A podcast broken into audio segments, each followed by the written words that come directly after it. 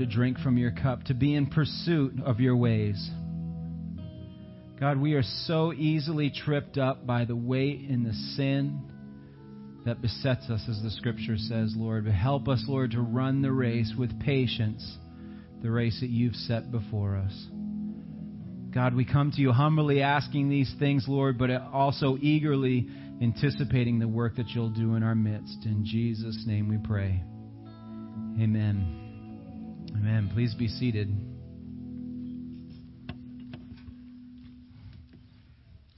Was thinking about the uh, the backdrop that we put our song lyrics up as just a black screen with, with white letters, very simple, but so easy for our eye to see typically, isn't it? We love to see contrast. We love it when things kind of pop out or jump out. We've been looking at the changing foliage over the last couple of weeks, and, and that contrast just kind of screams at us as we're going up and down the road. We have a, a desire to see things in stark contrast so much that, that um, even, you know, I hate to bring up politics. You probably were like, man, finally I can get to the church and escape all the noise of the political season. And here I am resurrecting it on you here, but it's going to be very brief. But you'll notice as as the uh, as the candidates that are put before us every single season, uh, the ultimate goal, it seems, of the campaigns is to create as much distance or contrast to the opposition, so that your choice is much clearer. And uh, we we get frustrated if it seems like it's all the same and the people are saying there's no difference and everything. We we're, we're hungry. We're begging for something that's different, someone that looks different, either from the the opposition um, or the party they represent or the overall you know theme of the culture or just what we're sensing and seeing and feeling. And so the more successful campaigns are the ones that can present their candidate with that kind of contrast. Our eyes go towards that and we go, hmm, interesting. It gets our attention. Well, Jesus is not running for office. He is the office. He's not running a campaign. He's his own promoter and everything. But he knows how we were wired. He knows how we were made. He created us. And he knows that we long to see contrast, that we need things presented to us in stark contrast in order for us to clearly make up our minds to know where we're going. Um, as you see all that Jesus did in the scriptures, he, uh, you know, if he was feeding people or he was healing people or he was speaking, any of those things, instead of just accepting what's on the surface, you know, Jesus fed a hungry belly. That's good. That's what we should do. Jesus healed uh, somebody's illness. That's what we should be about. Jesus, uh, you know, did these kinds of things. Everything he did was to promote the stark, excuse me, the stark contrast of the kingdom of God versus the kingdom of man or even what the scriptures would even say is the kingdom of darkness once it's in the hands of man. Anything apart from God belongs to the enemy.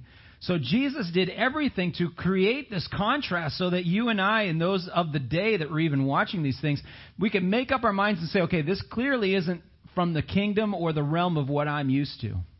Or the things that everyone's been uh, telling me and everything. This Jesus, as he shows up and does his thing, is so different from anything else we've experienced or witnessed. So this is what Jesus' MO was, was to create contrast. Of course, he's doing the works that his Father sent him to do.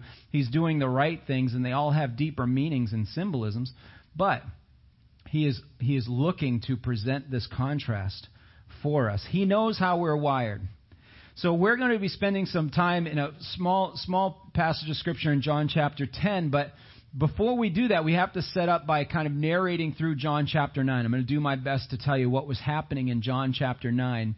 And then that will get us to the point of what Jesus uses to create this contrast with the people around him. So in John chapter 9, we have a man who was born blind, who uh, has been outside the synagogue asking for help, asking for assistance, what we would call begging. He's doing that the whole time.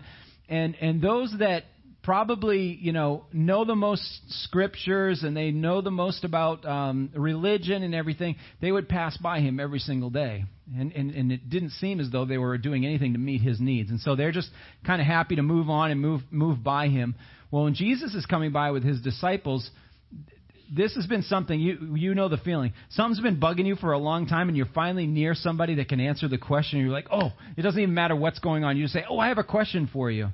I need you to answer this for me. And this is kind of what the disciples were doing. They said, All right, you, you got to help us out with this. We've been seeing this guy forever. The community's been seeing this guy forever. We see guys like this all over the place.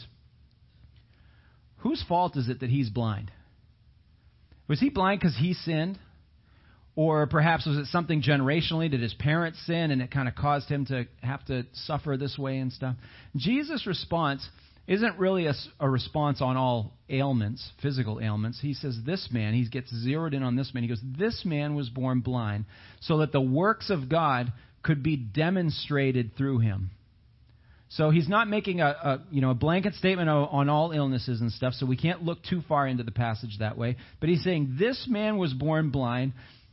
He's been suffering for decades. He's been begging all this time. He's been the scourge of the community. He's been going through all this because one day we would be walking by him. Now you can say whether that's fair or unfair in our own limited understanding, but but Jesus said this is uh, here before us so that I can demonstrate who my Father is right before your very eyes. And so he b- proceeds to heal this man. Now he takes, uh, um, he, he spits in the ground. I'm sorry to be so graphic for us this morning. I know we're uh, not able to handle that, but he spits in the ground and we take, he takes his finger or his two fingers. He starts mixing up the, the mud and everything and he gets it all. It's kind of nasty. You think about it. It's kind of a gross you ever? Here's something you should you should ask yourself. This kind of occurred to me this week. It's you know Jesus is also recorded to have healed and raised the dead from from towns away, from great distances. Jesus didn't need to spit in the ground and do some magic concoction of something in the dirt in order to. Why would Jesus do this physical demonstration? Why would he go through the process of he's he's mixing this up and he puts the mud on the guy's eyelids and he says, I want you to go back into a pool in the center of town, and that pool, his name was Siloam. It, it, it was Hebrew for sent, which I think is fairly ironic that Jesus was sending him to receive the healing and wanting him to be seen by the community that was in the center of town. So he could have done it all right there. But instead, he takes the guy, he says, I'm going to start the process, going to dab this on your eyes. You go back for a walk. I want you to get to that pool and wash your eyes and report to us what happens. So you think about it, this man is stumbling his way back as he's used to doing. The community's used to seeing him stumble his way through. Nothing's really odd here. Maybe they see a little bit of the mud on his eyes or something. But he starts washing his eyes, and now all of a sudden we know the, the rest of the story. He's healed. He can see. So he does what any of us would do. He starts basically shouting it from the rooftops, goes to his family, those that are closest to him, that will celebrate the loudest with him because they've watched him go through this ailment. They've seen him held back by this, by this problem. And so he goes to his parents, and of course, they're all rejoicing. And what do the, the ones in the community that know God the most in their own description, self description, what are the ones that go to church the most. There's a synagogue, but in our vernacular, you know, the ones that are in church all the time, that are one, ones around the, the religious holy ones all the time. What do they do? They go, I'm so glad for you. I know you've been suffering all this time in our mere pittance that we've been giving you, and we know isn't enough. Now you can go out and get a job. They don't do any of that. They go hunt him down because they heard that Jesus, the Nazarene, the rebel, had something to do with this, and they're not real excited about that because it uh, is an affront to their authority and their power in the community, and they, they're hearing this rebel is getting a following. So they go to this man's house, and instead of saying, Show us the results, this is great, they start grilling him and interrogating him. Who did this to you? What was the manner he did it to you? You let this sinner touch you?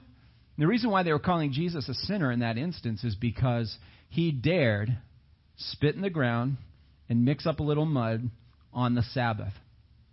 If you know the Sabbath, the Sabbath is just the appointed day of rest that God instituted from creation for a lot of different reasons, but mostly so that you and I could have a break, so that you could I, you and I could have a day off, kind of guilt free, to be able to say, I need to recreate my mind and my reconstitute myself and refresh myself, and then go back into laboring as hard as I can. And so the leaders, the Pharisees, took that as to say, well, God commanded it, so we can't we can't do anything. We're not supposed to work at all. And so, if anything was done, now, can you imagine how many calories do you think Jesus burned spitting in the ground and doing this? You know, how much work went into that? But isn't this, isn't this human nature that we grasp for straws when we're trying to make a case? That's exactly what the Pharisees did. They said, well, he's not, not just guilty of making us mad, but he did this, he did this, and then we stack this case. So there's no way this person could have ever done anything right. It's exactly what they did. They grill this man. They grill his parents, and they're like, What are you asking us for? He's an adult. He can speak for himself. He was blind. He's not deaf. Go talk to him. And so they go and they, they, they still don't like his answers. And they say, You let this sinner do this to you? Imagine that. Just, that's what they're focused on. You know, you should have waited till Monday for him to do this to you, you know. What's your problem? Instead, they said, he, his response is this extremely mature. You can tell he wasn't just some, you know, waste of space, as I'm sure the community thought of him. He said, Whether this man's a sinner or not, that's not for me to judge. I don't know. I don't know him well enough yet. All I know is that hours ago I was blind, and now I see. And we just sang that, didn't we? And that becomes the testimony of those that have been rescued from the great healer as we look look you can make your own judgments about Jesus and and that is ultimately what's needed for us to come to him is you have to deal with who is Jesus and will you surrender to who he is. And so that's what they that's what this man did and he said whether he's a sinner or not I don't know I was just blind before and now I see. You can argue with the results if you want, but I'm not wasting any more time arguing with you about this. He says, All I can tell you, and this is really what he says if you want to read chapter 9 at some point, he says, All I can tell you is that in the history of mankind, nobody's done for anybody what this man just did for me. And again, the, the religious elite has an opportunity to respond in graciousness and say, You know, you've got an excellent point. We're sorry to came in a little hot. We're just happy for you. What do they do? They go, You a loser completely born in your sins. They said it says entirely in your sins. You think you can teach us now? His whole life is, a, is a lesson right before their eyes. And they fall back on their authority. They fall back on their intellect. They fall back on what makes them hot shots. They say, You, a loser, you think you can tell us the more perfect way? Jesus hears that, they, that this man's been removed from them, which was probably a favor for him at this point. Um, he's been removed from them. Jesus goes and finds the man that he heals, and he's just he goes with him to do business with this man's soul. Not, hey, give me your notes. What did the Pharisees say? I wonder if we can figure out how to dis- defeat these guys or anything. He just goes and says, Do you believe in the Son of Man? Which is another phrase for who Jesus is. And he says, basically, I don't know. Where is he? He says, The one speaking to you is, is He. He says, Then absolutely. Of course I believe in you. Jesus then says this He says, um, For judgment I came into the world, so that those who do not see, like yourself, may see. And that those who see, at least in their own mind, like the ones who just kicked him out of the synagogue, may become blind.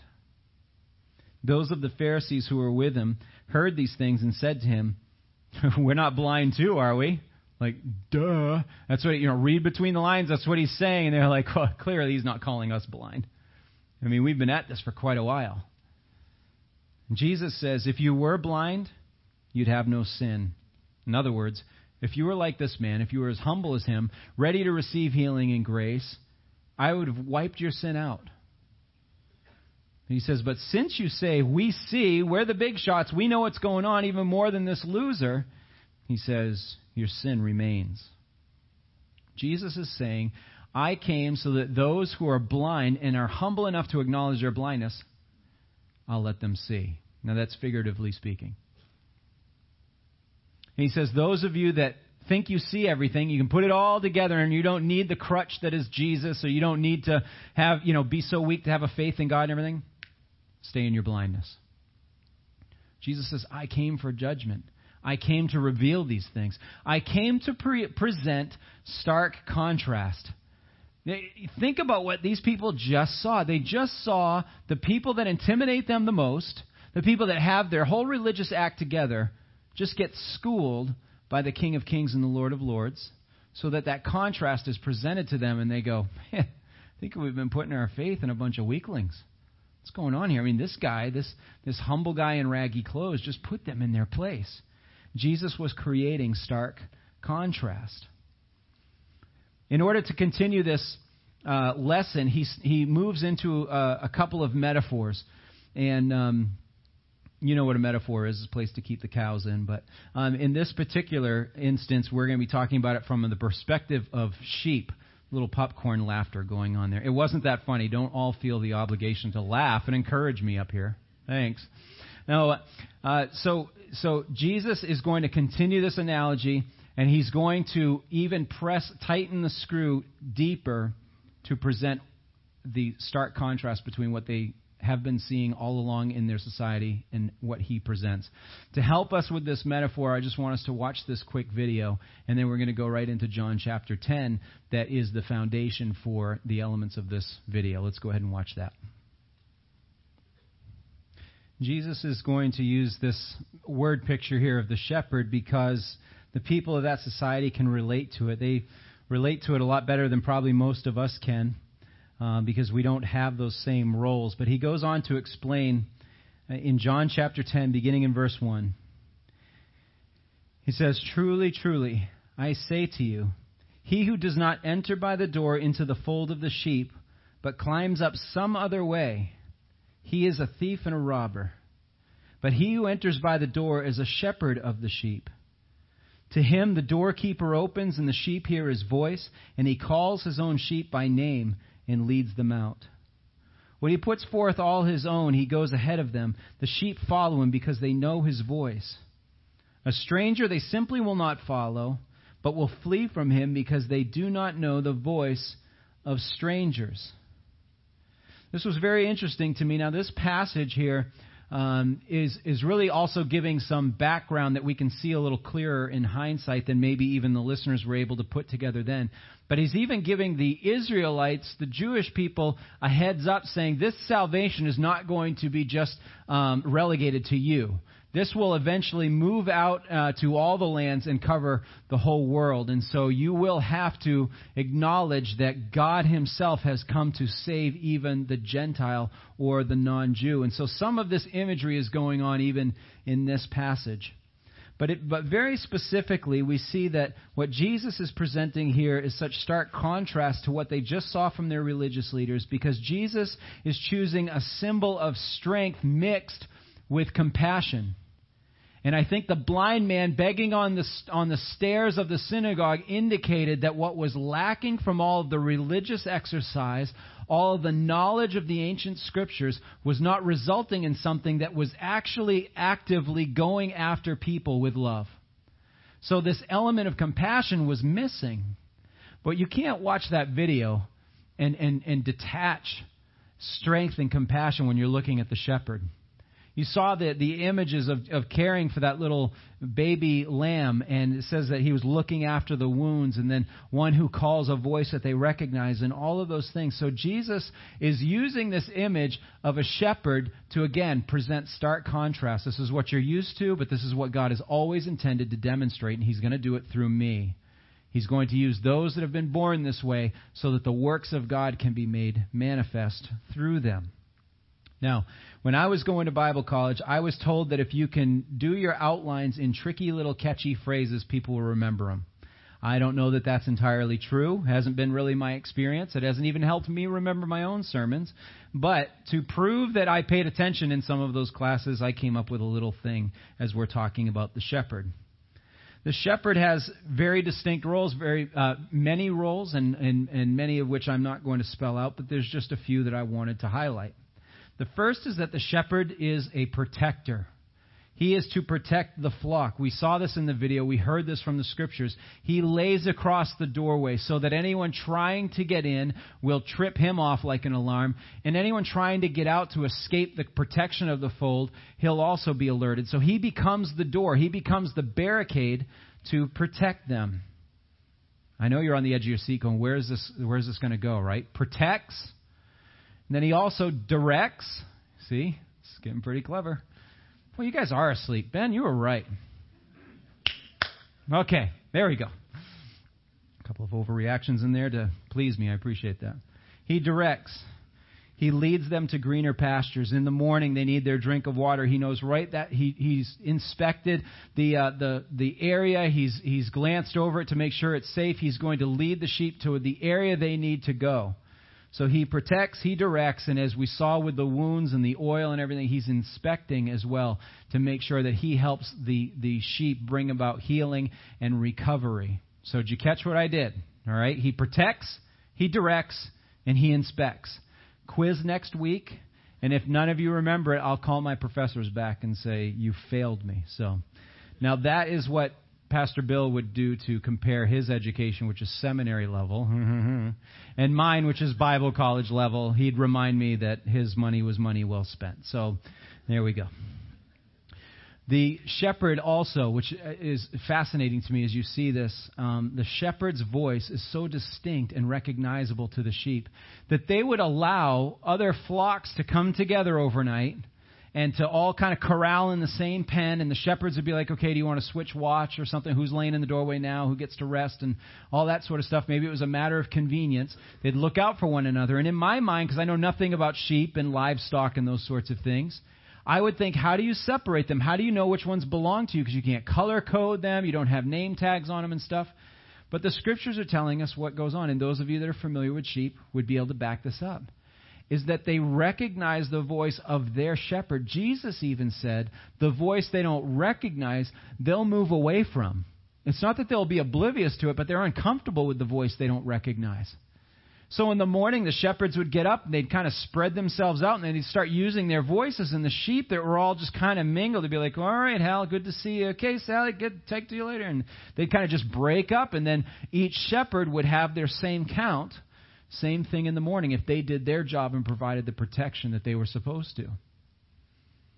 And so I know the analogy becomes very obvious to us here why Jesus would use this the more we get acquainted with what a shepherd is. And those of you that have experienced life in the flock, you've been in the fold, you've seen and you've recognized these attributes with your shepherd. But I personally do not find the analogy of the sheep all that personal, you know, satisfying or that complimentary. It's cool to be thought of as a shepherd. I mean, that sets up our Messiah just like that's powerful, that's gracious, compassionate, strength, it's all those things. But sheep, it's not real encouraging. You know, we get to be compared to the ones that are kind of dumb and defenseless, and, you know, you'd have to hoof something to death in order to protect yourself, you know, even something with teeth. There's no, there's no way to really defend yourself. You're completely relying on the, on the strength of the shepherd. I mean, why couldn't it be, you know, we're lions or we're bears or sharks? I like sharks. I saw some shark, uh, shark movie a couple weeks ago. I'll freak you out. You can't go swimming for like, you know, a couple of years afterwards. But you see that and you're like, oh, I'd love to be one of they're like so scary and powerful and I'd even take a dolphin because we're all kind of amazed at dolphins. They're like, wow, they're so smart and they're graceful and they're beautiful and all this kind of stuff. But no, we get sheep. Eh, you know, just boring. We produce wool, some chops, you know. That's what we're good for. So when we look at it from with from our human perspective, sheep sounds really derogatory. And if we're being honest, it kind of is. But from the shepherd's perspective, the shepherd is there because he loves sheep. The shepherd is there because he values sheep. That's his livelihood. He's protecting it. See, through the shepherd's eyes, he starts to see defenseless as dependent. He's okay with defenseless because that means he's needed. He wants to be there for the sheep. If the sheep acted all high and mighty and no one needs to protect me, then the shepherd's job starts to get diminished. He can't be who he was created to be, or he can't be who he was supposed to be.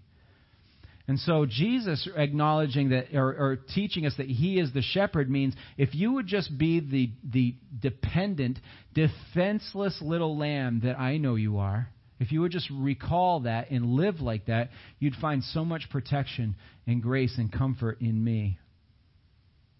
So he likes to see that helpless side of us. He likes to he likes to see that the sheep are trusting. You know, you hear that voice and you just go to it. You know, you could be in the middle of your little sheep conversation, bleeding out your heart's desires, and all of a sudden the voice of the shepherd calls you, and you're like, I gotta go.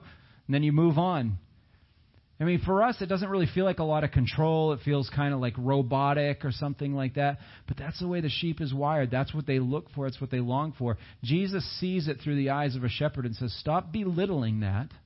Even though everyone outside the fold, they look in and they go, Oh, that's so sad. I pity you. You guys are a bunch of, everyone in this room, you're all those people that needed a crutch. You needed God to rescue from your mental weakness. Because you are mentally weak or you're, you're, too, you're too weak to cope in life, you needed this invisible figure to invent in order to. You see, that's the, the outward pity that comes as people are looking into the fold. Here's what I'm absolutely convinced of 100% convinced of because I've seen it borne out way too many times, and I've heard from others that have seen a lot more life than me say the same thing.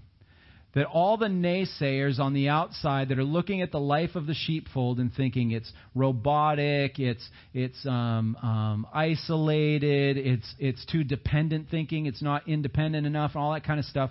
What they aren't willing to acknowledge out loud in so many cases is that they too see the lifestyle of what goes on in the flock and go, I kind of need some of that myself.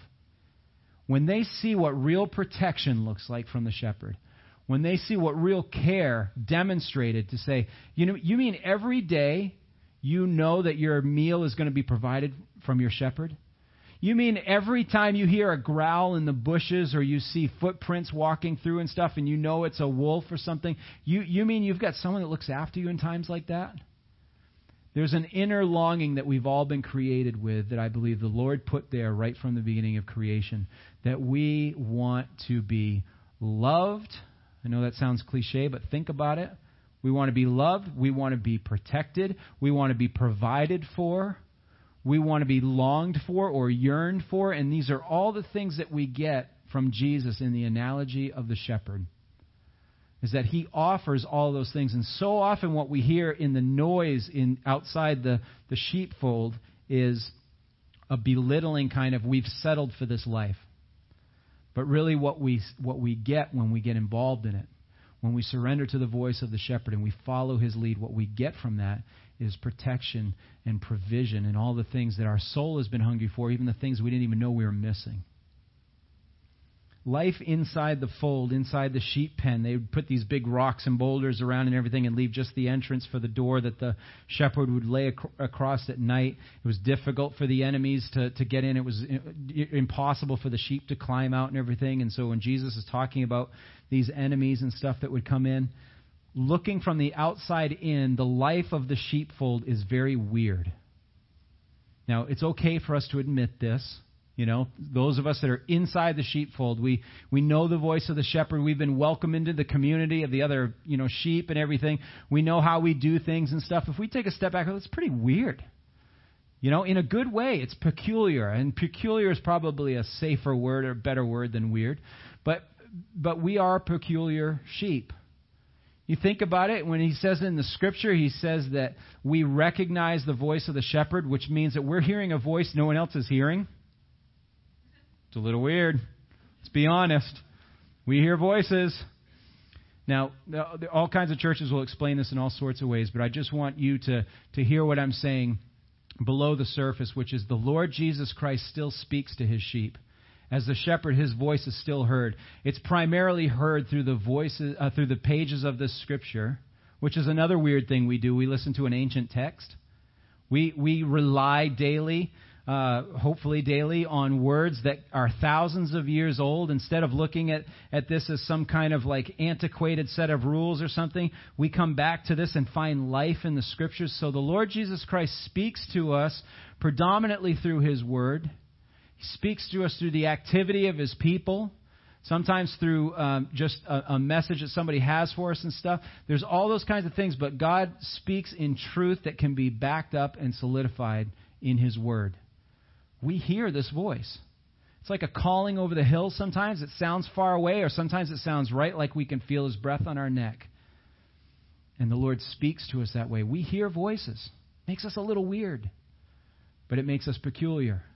And it also starts to create some of that longing from outside, going, well, wait a second, where do you guys get your guidance from?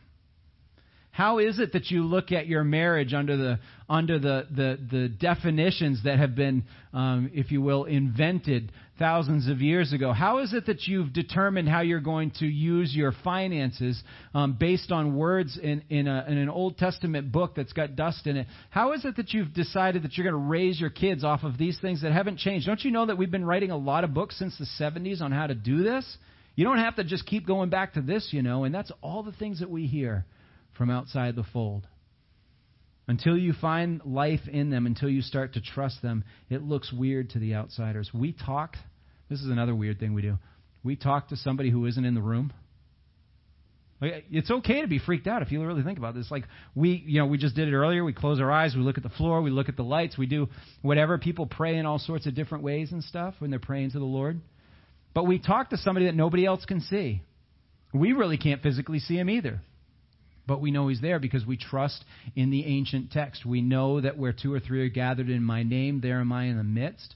We know that he, he uses the gift of prayer as communication between his sheep and the shepherd. So we know this and we trust in this and we live by this, and this makes the sheepfold weird. It makes it peculiar. The sheep provide for their own. They look after one another in the flock. They aren't they aren't taking some of the stones from the protective barrier and saying, okay, I'm glad we're all in the fold together. This is all great, but I'm not feeling quite safe enough, so I'm going to steal a few stones off the top and I'm going to make my own little corner inside the pen because I still don't feel protected enough. You know, what we do is we live ideally in this kind of community environment where we pay attention to the needs of other people. It's what the scriptures would call good stewardship with the finances and the resources and the time and the talents that the Lord has blessed us with. That we're willing to be spent, we're willing to give up these things so that the rest of the flock is cared for and looked after. That can be seen as pretty weird. And then I think lastly, uh, we also allow some strange nosiness in our life. Isn't it weird that we're so and probably rightfully so. But I mean, we're we're really freaked out about being spied on, right? Especially if I don't know if you've seen that in the headlines over the last couple of years, but we're probably all being spied on. So take your little game system cameras and turn them around, okay? Because it's just weird stuff going on there. But we want our privacy, right? We want everyone to stay out of our business, yet we feel the need to be involved in everyone else's business. Your privacy isn't my concern. My privacy is my concern. We have, in our humanness, in our fallen state, we have a resistance to anybody being invasive in our lives. And yet, the life of the sheepfold allows some of that nosiness because it allows uh, someone to come into our life and say, um, Hal the sheep, I noticed that you are looking over the wall and you were checking out that stream. I know you came from there. I know before you came to the fold, you were down there and you saw that. You know, I know you're missing that. I know you feel drawn to that and everything. Can I just remind you what you escaped from when the shepherd found you? That you had the wolves' uh, uh, teeth basically at your heels and he snagged you just in time. I know it's weird with us, right? But you're longing to go back there, and I'm just going to be uh, encouraging you not to do that. In fact, if I even see you start to move in there, I might bite your ankles myself to keep you back. I might get a hoof. You might have to hobble around, but I'm going to get you to stay with us because I can't risk you entering into danger. That's that's invasive. That's uncomfortable. That's part of the code, if you will, in the sheepfold. We look after one another. And some of us are so weird, if you're so inclined, to go find another sheep to say, I'm feeling drawn to that thing over there, or I'm being lured away, or I'm being pulled away, and I don't trust myself to resist it. Would you please bite me by the ankles if you see me moving in that direction? It's just this weird thing we call accountability. And there's this accountability in the community of sheep that we accept and that we might even pursue. And that looks weird to the outsiders. But yet it starts to start uh, create this stark contrast. I don't have any of this outside the fold.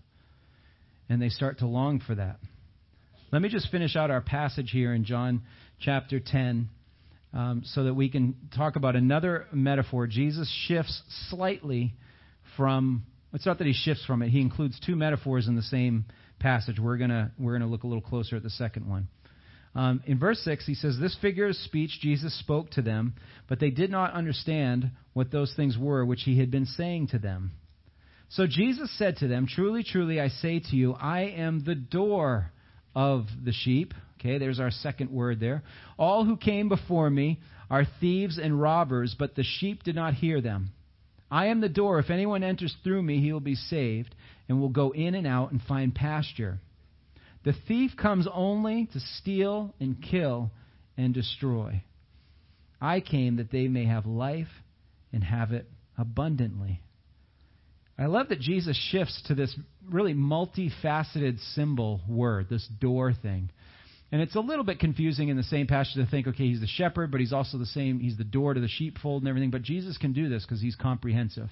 He's not limited to just one way of looking at things. So Jesus uses this multifaceted symbol, and he's, and he's basically giving us the indication here the homeowner, in our term, because we own homes and we have doors and stuff, hopefully. If you haven't looked into them, they're great inventions. They, they uh, limit you from having to climb in windows and such. The homeowner has the right to welcome or restrict who they want. You think about how you use your door at home. Um, some of you have this custom. This is a rabbit trail. I didn't plan to say this. Some of you have this custom of just walking into people's homes. You freak me out. It's weird. Just throwing that out there. Just a little knock goes a long way. Gives you enough time to hear the sound. No, I'm just kidding. but it's risky in this area, isn't it? I'm just going to walk into someone's house. Anyway, enter at your own risk. Um, a door serves as our opportunity to make that decision. Do we let you in or we keep you out? And it also works as sort of this opportunity to show hospitality. You know, you picture you swing that door wide open, say, "Come on in, be a part of what's going on here." That's what a door does. A door, a door serves as a barrier of defense. It serves as a gateway, if you will, to welcome. It's also the most logical entry point to the house. That's what I was saying about you should really look into a door if you haven't used one yet. I mean, we, we put stairs that lead up to a door. We make it nice and convenient, put it on a level that people aren't totally out of, out of wind to climb into, hopefully. We uh, put a welcome mat you can wipe your feet off in, a place to hang your keys. It makes sense to enter through the front door. And so I want you to kind of apply that analogy in a little way that entering in through the door, who is Jesus Christ, also makes sense. We have a tendency to think that if we're going to surrender our intellect to who God is, that it's somehow checking our brains at the door. That is not what we're asked to do. Jesus, the entry that is Jesus as the door, still makes the most logical sense if we surrender to it. Jesus is saying, by saying, I am the door, he's saying, I have the authority to restrict entry. I have the, I have the strength to defend the homestead. But I also have the grace to allow in anyone that I choose that I want to. That's the authority that Jesus has by being the door. He's not just protecting us, He's also extending His grace so that we can come to Him. Access to this sheepfold, and this is where we're going to wrap this up. Access to the sheepfold requires us to surrender all of us. And, and the scriptures and theologians have helped us to understand that all of us means how we use our brains, which is what will be our intellect, how we experience things, our emotions, and also how we surrender to things, which is our will. Those three things, our intellect, our emotions, our will, need to be surrendered before the shepherd in order for him to say, Now come on into the fold and experience all the blessings and uh, the community that comes with it. So he challenges us to surrender the entire person. Doesn't mean we get it perfectly. It doesn't mean we know everything there is to know about God. But what we do, what we've done is said, I'll at least submit to his authority. I'll submit to his protection. I'll submit to his grace if he were to allow me into the fold. For those of you that are still hung up on the intellectual side of I can't make sense of God, let me just throw out the best I can come up with for a question on that. If you are even remotely open to the existence of God, do you want Him to be someone that you can really figure out? What you expect God to be, is that someone that you want to be able to connect all the dots with? Because if you can connect all the dots with the person that you know you're supposed to give your life to, doesn't that freak you out a little bit? Like he doesn't know any more than you do? You've figured him out, so therefore you can receive him. So therefore you can worship him as God. That isn't the way that that works. At some point, and God is very gracious, He'll help us connect dots. I was talking to somebody that was here in the first service that said, I think that's where I'm at. I'm seeing all the dots, and I'm wrestling with, I'm just waiting to see the lines connect to all of them, but I'm trying to step out in faith with what you just said. I'm trying to just say, okay, if I can't figure them all out, maybe I just step in and He'll give me His answers over time. I didn't have to say anything. I was like, uh, great, do that. Sounds perfect to me. We hold ourselves back and we say, well, I, I just can't make sense of it all. Well, I drive a car every single day that I can't make sense of. And you don't see me going, I will not get in an automobile. Because I don't understand how an automatic transmission really works. You see, we eventually we surrender to, I don't get it, but it said it would get me there. That's the intellectual part. Emotionally, there are those that need to feel something or, or, or be led by feelings in order to say, I'm all in. And there are others who have said, I don't want to feel anything about this process because I want to be able to rationalize it in my brain. And if emotions get in and make it tricky, as though emotions can be controlled. And so that becomes another point of surrender. It's just the way we're made up. Sometimes we'll feel something, sometimes we won't. Sometimes we'll have the, the clarity to think through things, and sometimes crisis hits and our brains just go right out the door, and we're just reacting out of emotion. How do we know how to control that? That's something we surrender to the shepherd and we say, "Look, I'm I'm either a mess because I feel everything and I just drop of a hat or sun sunrise I just start crying, or somebody's like I don't feel anything and I, it freaks me out that you're trying to move in me emotionally, and I really want to figure you out. Both ends of that spectrum surrender that to the Lord, and we come before Him. Lastly, our will, which I think is so closely tied to the intellectual argument. If you think about how many people have created philosophies or scientific arguments to get rid of God, who later on admit the reason why I went through all that rigor to explain God away is because I wanted to do this and I knew that my church was against it. I wanted to be this person, and if God was real, He wouldn't allow me to be this person. So I developed a system that made sense to me that could explain away God. What they're saying is my will, my lack of wanting to surrender, in, influenced my intellect to create something that kind of made sense to me on paper. So that's why I say those two are so closely related. For most of us that say, I just can't get my mind around it, we have to start looking inwardly and say, maybe it's more a problem of surrender. Maybe it isn't just an intellectual barrier that I have.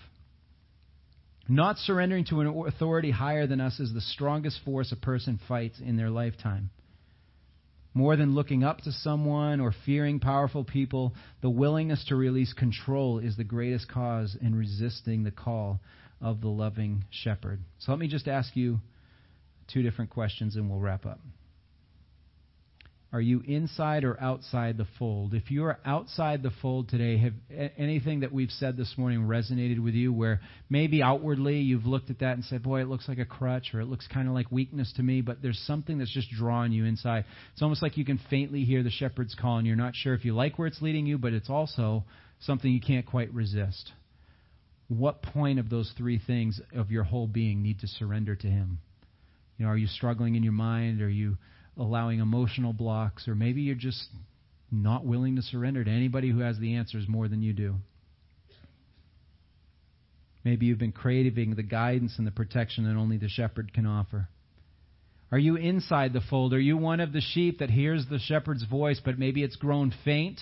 Maybe it's become a little distant. Maybe you've caught yourself sticking your hooves up on the stone wall, looking around, going, Oh, I remember that brook. How come they don't take us back there? And boy, I remember back in the good old days when I could just gallop through the fields and everything, kind of forgetting what we were saved from. And maybe you're recognizing, boy, if the voice of the shepherd was just a little stronger in my ear, if I could feel his breath on my neck and I knew he was right there with me, if, if, I, if I just open myself up to that greater accountability within the sheepfold, or maybe I need to just speak to him more and, and establish that relationship or rekindle that relationship, maybe that's where you are today. So I ask you, what's holding you back from doing that? Hopefully, you've been reminded this morning of the benefits that come with that, but mostly not just because of what we get out of it, but because of who we get. That the shepherd really does love us, and he is kind and compassionate. He is the mixture of authority and strength, but mingled with compassion. Would you please stand? I'm going to ask Don to come forward. Don's one of our elders here, and I just wanted to mention that if any of you are struggling with any of the points that we said and you're, you're striving to hear a voice and uh, uh, want to speak and meet to the shepherd, that's what our elders are here for, other than also just giving us good biblical um, guardrails to stay on. That's what I'm around for. Pastor Ben, any of us are around for to help out with that. So, Don, I'm actually going to give you this microphone over here.